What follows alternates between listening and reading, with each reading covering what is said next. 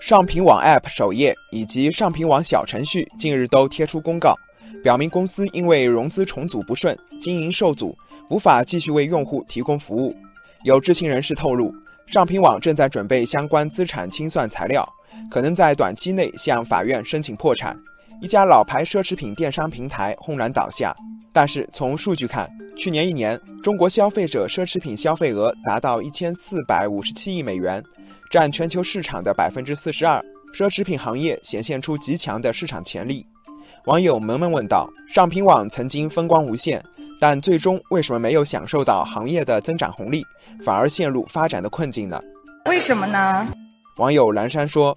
上品网一直靠融资维系运营，在麦生赫美集团宣告失败后，这一融资渠道被切断，最终不堪资金压力而退出历史舞台，也算情理之中。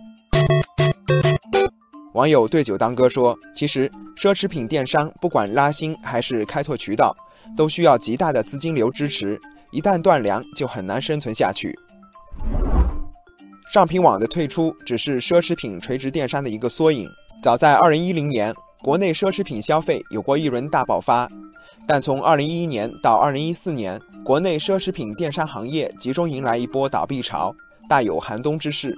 呼哈网、品聚网、尊酷网等平台相继关停，奢侈品电商日渐式微，原因是什么？网友天山月说：盲目跟风的平台大多缺乏创新，最后大浪淘沙，只能出局。网友千寻说：买奢侈品相比于价格。我更在意正品的保障，几万块钱买个包不是小数。虽然网上买能便宜点，但是已经花了几万块，也就不差便宜的那点了。还是去线下专营店买更放心。网友逍遥游说：虽然随着经济发展，奢侈品消费市场潜力在变大，但是面对动辄数万、数十万元的价格，普通消费者的购买频率还是不高。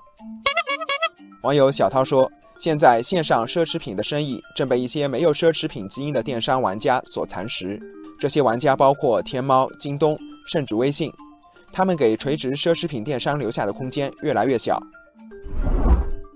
不过，根据一些机构发布的报告，国内奢侈品市场仍有较为可观的增长空间。这或许成了剩余玩家坚持的动力，转型成了当务之急。比如，四库除了在线上线下布局奢侈品业务外，还将触角伸向金融、智能设备、社群等领域。对于奢侈品电商的发展前景，网友路人甲有些悲观。